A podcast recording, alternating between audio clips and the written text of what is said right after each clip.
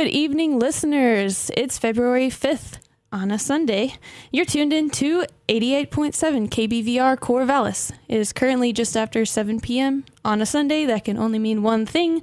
Dun dun dun dun. It's time for another episode of Inspiration Dissemination. I'm Kristen Finch. And I'm Lily Pajakov. At Oregon State, we have more than 4,000 graduate students in over 80 different programs of study. And here on Inspiration Dissemination, we feature the research and personal stories of one of these students each week.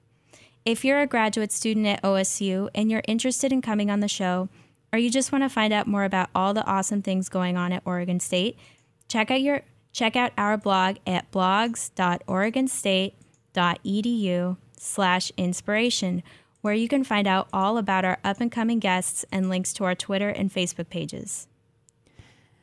Inspiration dissemination is recorded live, and should they occur, any opinions expressed on the show are those of the hosts and their guests, and do not necessarily represent Oregon State University or this station.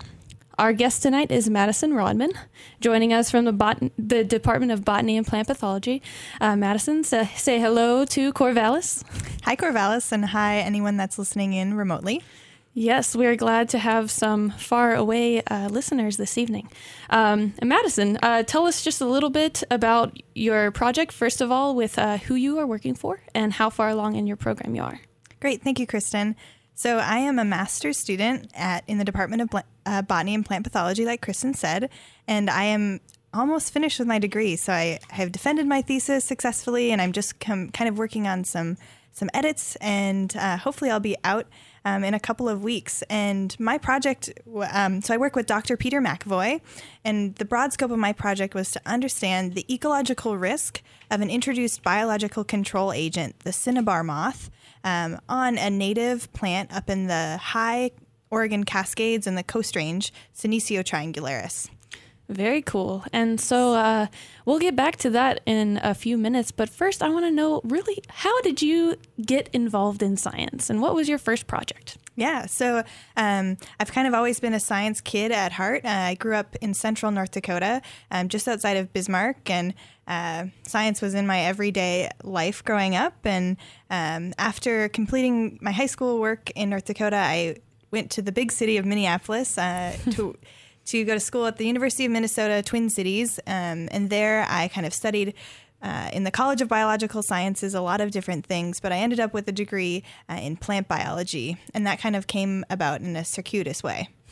right. So, um, your family actually, though, you grew up in uh, surrounded by scientists. Is that right? That's right. Yeah. So my dad um, just retired uh, from a long career working for the U.S. Fish and Wildlife Service, and then my mom um, was the director of the crime lab in North Dakota. So uh, we had forensic science and ecology, um, full household. awesome. So um, you mentioned that your undergrad degree was in um, plant biology. Now, what made you sort of select that specifically?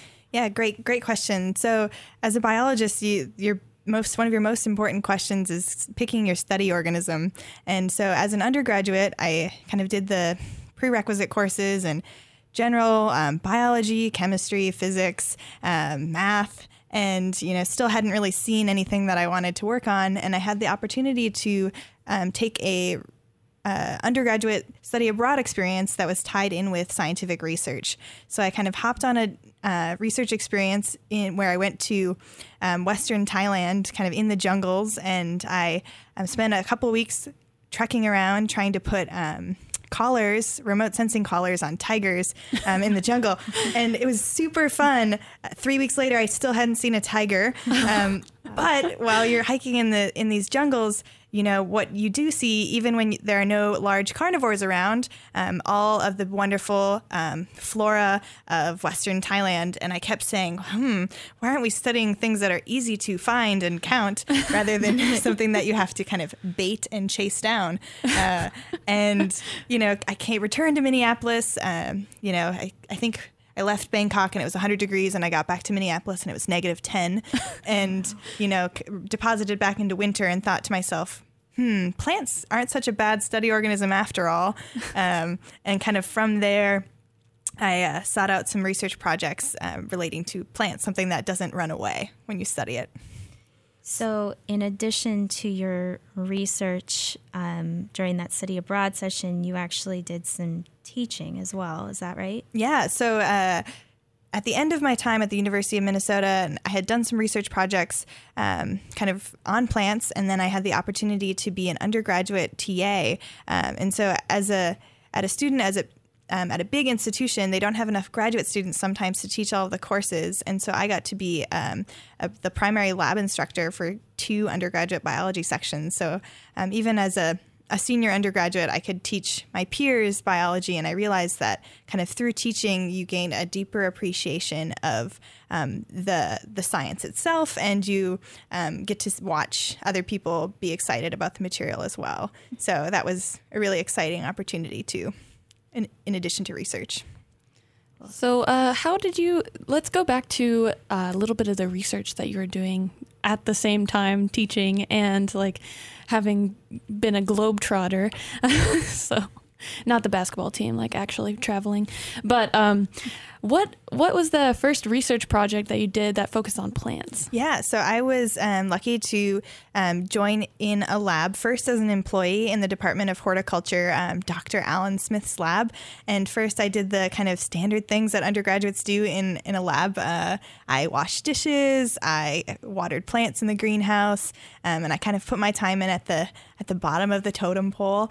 Um, and then I had the opportunity to do an undergraduate research project in the same lab where we, we were studying kind of the molecular level of pollination. So after plants um, are pollinated and before kind of the seeds develop, the lab that I was working in was trying to understand kind of the the proteins that are necessary to make that pollination from pollen into the developing seed kind of work. So I went and did this molecular project focusing on lots of different species of tobacco and trying to understand um, how pollination works at a molecular level.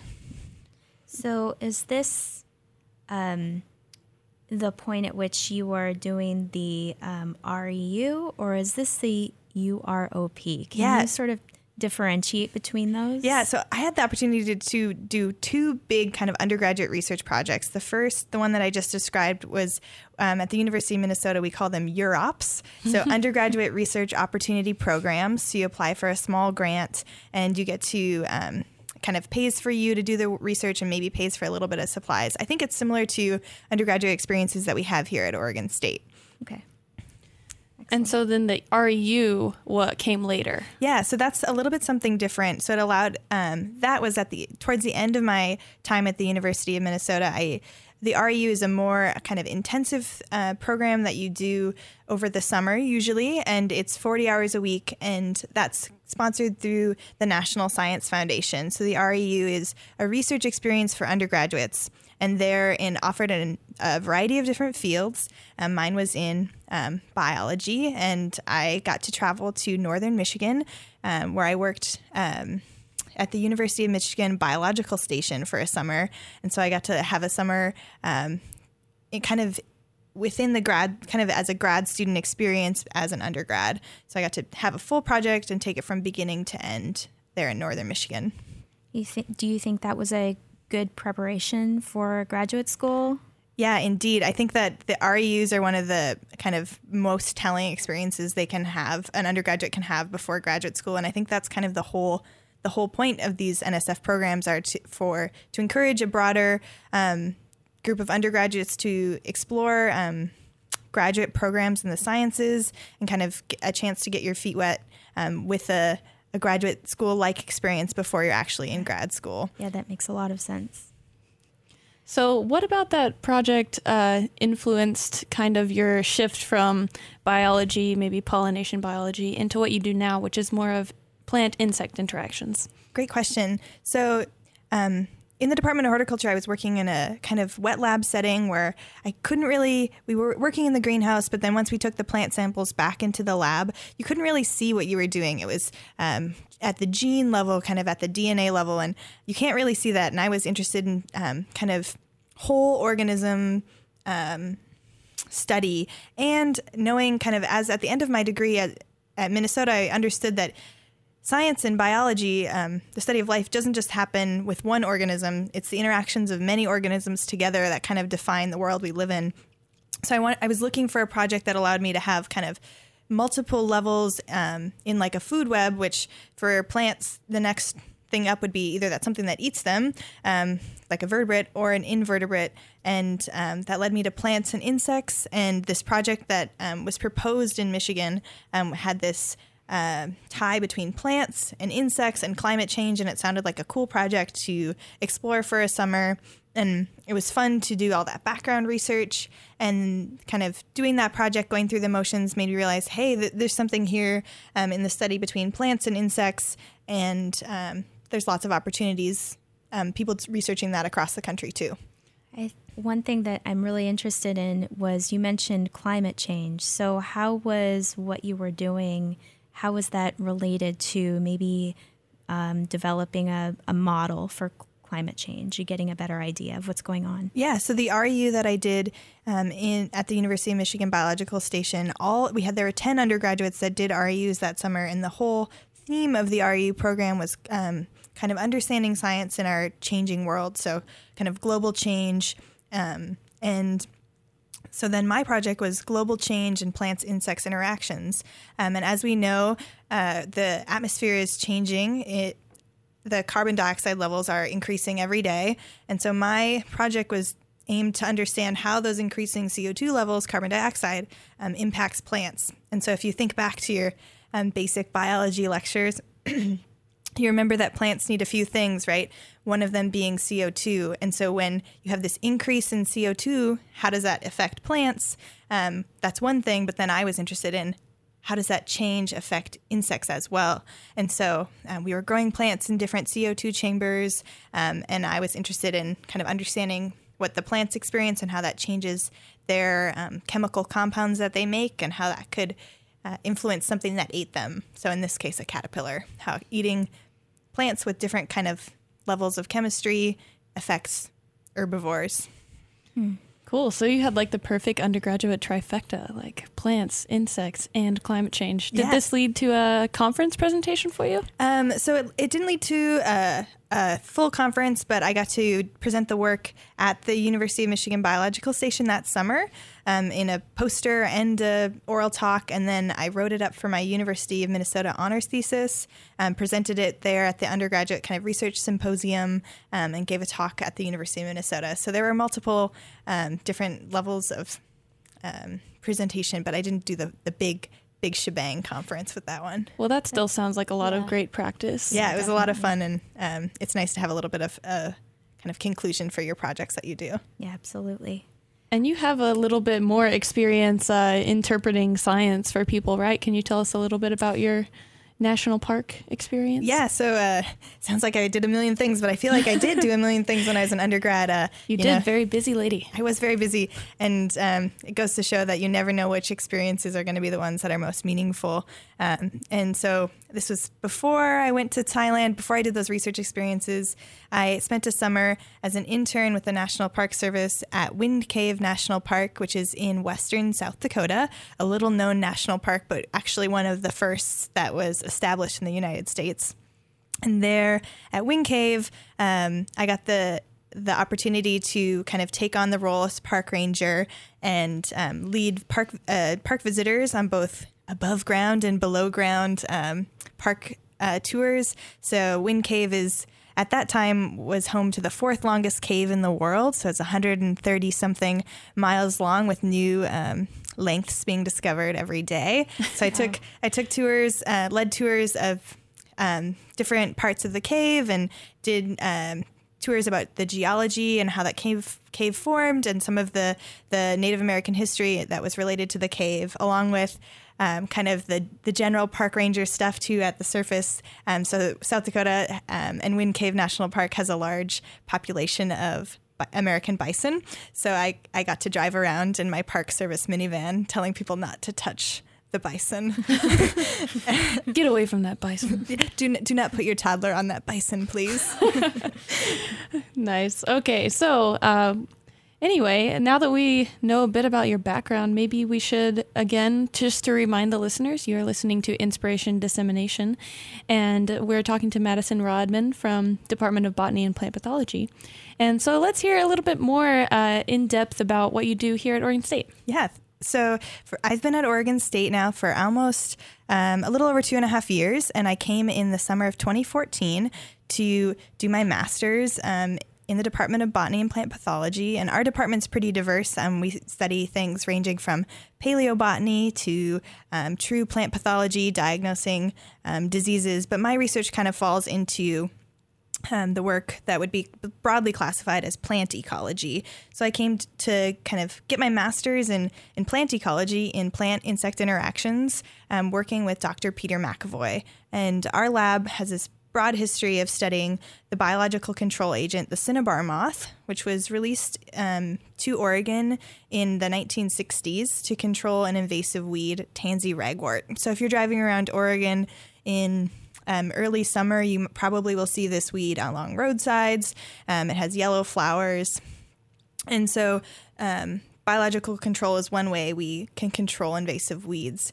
And I came in not to study the invasive weed portion of this um, system that we work on, but to kind of study a unintended consequence, if you will, of the release of this biological control agent in Oregon, um, and that was um, this cinnabar moth, the caterpillars, instead of eating this thing that it was supposed to eat, tansy ragwort, um, in certain places in the state, the caterpillar began eating uh, a new plant, Senecio triangularis, or arrowleaf groundsel. And so the arrowleaf groundsel, is this an easy mix up? Like if I'm a caterpillar and I see something, if I see this arrowleaf groundsel, am I thinking that I'm on the plant that I love? So tansy ragwort and the cinnabar moth, um, they are from kind of the same place. They're both from or, um, Western Europe and, and European origins. And so the the weed came first, then the insect, and um, this new plant, arrowleaf groundsel. The caterpillar hadn't really seen it before, um, but it's maybe you could say it has similar. It's it's it's like the um, weed that it it should be eating. So it kind of looks like it has maybe if you think of um, like the family tree of plants, they're very closely related on that family tree, even though they're from different continents, and they kind of have the same um, chemistry that the caterpillars need. So the same kind of it tastes the same to the caterpillar, perhaps. Okay, I see. Um, so, what did you end up finding out about this, uh, the effect of these caterpillars on the the native plant? Yeah, so um, I did a variety of different things. So I did an experiment, like like scientists do, when you're trying to understand what the impact is. And then I also took a lot of observational data. So I walked um, beautiful hiking trails up in the high Cascades and looking for this interaction. Um, and together, this experiment and all this observational data revealed that um, in certain situations and um, the certain timings of this interaction um, could be detrimental to the plant's growth and perhaps reproduction, um, depending on the timing.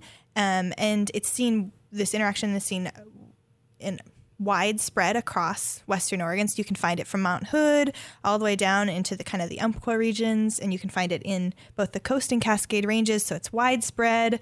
Um, there are potentials to impact uh, growth and reproduction, but this plant is a perennial plant, so something. Um, if you have a plant in your yard that comes back year after year, um, that's what this plant that I was studying does. So that ability for the plant to come back and regenerate every summer probably is helping it um, to survive this this munching from this hungry, hungry caterpillar. Yeah, so it just kind of like goes underground maybe. After if it gets eaten really terribly one year, it's still alive but underground and then it can come back the next year with little or no consequence. Yeah, maybe maybe a little bit reduction in in the plant's height. Um, that's what we found that plants were shorter that that had higher levels of kind of munching by the caterpillar were sm- smaller, but just similarly like if you have a a daisy in your yard and you accidentally mm, mowed over it with your lawnmower, uh, the daisy will probably come back and be just fine the next year. Um, especially unfortunately you, yeah. for these weedy things. Okay, but senecio, like we said, is not a weed. Um, so one thing is that your work currently also ties into a climate change effect. Also, is that true? Yeah. Um, so we should, um, as scientists, we need to be aware of kind of what the potential for things to change. So we understand that our world is changing, and um, nothing that we do should be considered kind of um, not regarding climate change. And so uh, some I had a natural experiment kind of in my project that allowed me to understand kind of climate interactions um, with these two species. So my big experiment that I conducted was done during the summer of 2015. And if you remember that summer um, here in Oregon, uh, first you might think that winter, um, the winter was no snow. So snow in the Oregon Cascades was the lowest that it's been um, since records began um, 35 years ago. So we had very little snowpack um, during that winter, and then summer was followed by um, one of the hottest, driest summers on record. And so I was doing that experiment up in the mountains during that hot, dry summer, which allowed me to kind of make predictions um, based on like what could be could happen in the future because this hot dry summer that we saw is going to be more like normal um, in the future in the Oregon Cascades. So uh, p- there's the potential for things to be a lot worse depending on when these um, caterpillars eat these plants. And so if there's if there's um, ability to change when the caterpillar munching will happen. If it occurs earlier in the year, it could be more detrimental for the plants, and that kind of all times in with climate change, snow melt, snowpack, moisture, that kind of thing. Right. So earlier in the year, I'm thinking if we have a really uh, short winter, then spring is going to come earlier. So the plants are going to be popping up earlier. So maybe there's something for these caterpillars to eat earlier. So I guess the interaction there Yeah. is really what you were seeing. Yeah, so the interactions kind of where um, that change could be. So um, if the caterpillars have the ability to um, co- come out earlier and, and feed on the, the plant's flowers before they're blooming, that could be um, pretty detrimental because as we as you know that plants um, they reproduce from seeds and if there are no seeds to um, kind of distribute into the world then there's probably not much reproduction happening and um, uh, a species survival ultimately determine depends on how many individuals it can procreate or reproduce. So, yeah, if the caterpillars come out early enough and eat the plants before they're flowering, um, that could be it could be bad for the species. So, one thing is that um, what you discover in your research now, can this be who will ultimately be looking at this? Is this like the federal government or the state government? Like, who will ultimately be using this research most? Yeah, so um, something we haven't really talked about um, is biological control in general, um, kind of is governed by um, multiple different levels. And it's important that when we introduce something to um, control an invasive weed, that we document all of the both costs and benefits. And so, um, this organism was released a long time ago, but it's still important that we um, tally up all of the um, negative impacts that it could have, and this could help um, future uh, management decisions for biological control and um, future testing. So when people are trying to determine um, what's safe to introduce, they can kind of come back to my research and say, what did we do wrong that time that there was this feeding on a on a plant that it wasn't supposed to be feeding on? And that can um, once you build some general theory that can help you understand um, what's safe for the future. So it kind of provides like a precedent and context for these other related studies or studies that are interested in biological control. exactly. And and there are um, some pretty well known examples of when um, a biological control agent kind of attacks something that it's not supposed to um, and they're and they're pretty severe but it's good to always quantify things that um, may not be as bad but still um, attacking something that it shouldn't All right. Um, and then so I guess uh, what what comes next, Madison? Now that you are Master Madison Rodman, yeah, if anyone's listening um, and would like to hire me, I'm here. If we can have the phone lines ringing off the hook, um, she will take all questions and jobs. I will. Um, so I'm I will be moving soon to northern Minnesota, kind of back um, to what feels like home. And I'm going to be looking for either a career in kind of science outreach, science education, um, kind of science communication at multiple different levels. So it can be pretty informal, um, either working for like a nonprofit or in a formalized um, teaching role at a at a university as an instructor or something. But definitely something that combines, you know, this this love of teaching other people about science with um, understanding science kind of from the inside out as someone who's done research and kind of see what kind of jobs um, want someone to understand science, but also maybe tell some um, people that don't know science from the inside out, kind of tell them the joys of science and things they should know about the world around them. And you got some uh, teaching experience while you were here at Oregon State as well. Is that right? Yeah. So I had the opportunity to be a graduate teaching assistant for um, three different classes. Um, so introductory biology. So if I have any of my students that are out there listening, um, biology 211, along with plant structure and um, plant ecology. And then I completed a graduate certificate in college and university teaching. Um, as graduate students know it as the GCUP program. And that's an additional kind of like 18 credit program that gives um, people interested in teaching or kind of facilitation skills the ability to dive deeper into um, teaching as a science and how to improve your teaching and your presentation skills. Um, and it was a great um, thing to add on to um, my pure scientific education. So I got to do both science and then teaching and meeting lots of graduate students across the university in lots of different fields um, to do that graduate teaching program as well. Awesome. Um, so, one of the things we do here on the show is um, we want to hear if you have any advice for potential um, undergrad students who are listening who are thinking about graduate school or high school students um, and other graduate students. Yeah. yeah. Um, so, a couple things. First, as an undergraduate, if you're listening, um, don't be afraid to get involved with research, um, even as a volunteer or um, an intern or, or just checking something out that sounds interesting to you, following up on maybe you had a professor that came in and gave a, a guest lecture and sounded really cool in one of your classes. Um, don't be afraid to reach out and um, get involved with their, their group because you never know, it could be something that changes your life forever. And um, like you kind of heard here, I did a bunch of different things, and it's okay if you are involved with the lab for a year or so and then try a different lab or try a different group. And so, as an undergrad, feel do a lot of different things to see what you like. Um, and then, as a graduate student, if you're kind of or someone that's thinking about graduate school, um, thinking hard about uh, your choice in program. So there are lots of different options. And kind of as undergrads, we think, oh, the only next step is a PhD, right? I get my bachelor's degree and then a PhD is next. Um, and master's degrees are, are really um, useful tools as well. So thinking um, maybe I want a master's and then a PhD or just a master's. And, and even in the kind of master's subset, you can do a research based master's, like we were talking about with mine, um, or you could do a master's that just kind of are course course based. Um, but the the thinking hard about the difference between a master's and a PhD, um, and and what what that will do for you and your kind of career path. Yep, a lot of good foresight there. And would you say also for the undergraduate comment before that even if you don't like whatever experience you go for, it's still important, or any experience that you tried, it's still important to understand what you don't want to do as much as what you do want to do. Exactly. Yeah. So um, you can kind of cross things off your list and say, oh, maybe I don't want to be a large animal tiger researcher. Check. I don't have to do that one again, right?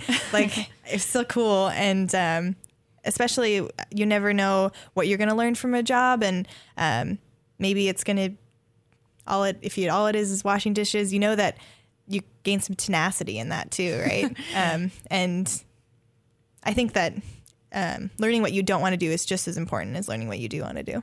Definitely. Very cool. And then our, our last thing I, is to to ask for you to provide us a song and uh, what that song is and what it means to you.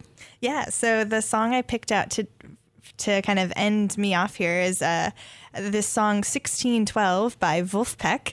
And uh, so this band is a kind of a funky band based out of California um, that I discovered while I was in grad school and had the opportunity to see them up in Portland. Um, and it's just kind of a, a fun band that the grad students that I'm friends with, um, I think, have discovered along with me. And it's always puts a smile to your face when even when you're in the lab late at night or working on your statistics homework or driving up into the mountains to catch some caterpillars. Um, so 1612 by Vulfpeck. All right, so here it is. To remind the listeners, you've been listening to Inspiration Dissemination, and we are on every Sunday at 7 p.m. And we were just talking to Madison Rodman. So, Madison, again, thank you very much for Thank coming you. to talk to us. Yeah, thank you for having me. And here it is 1612 by Vulfpeck. You heard it on Inspiration Dissemination, KBVR Corvallis.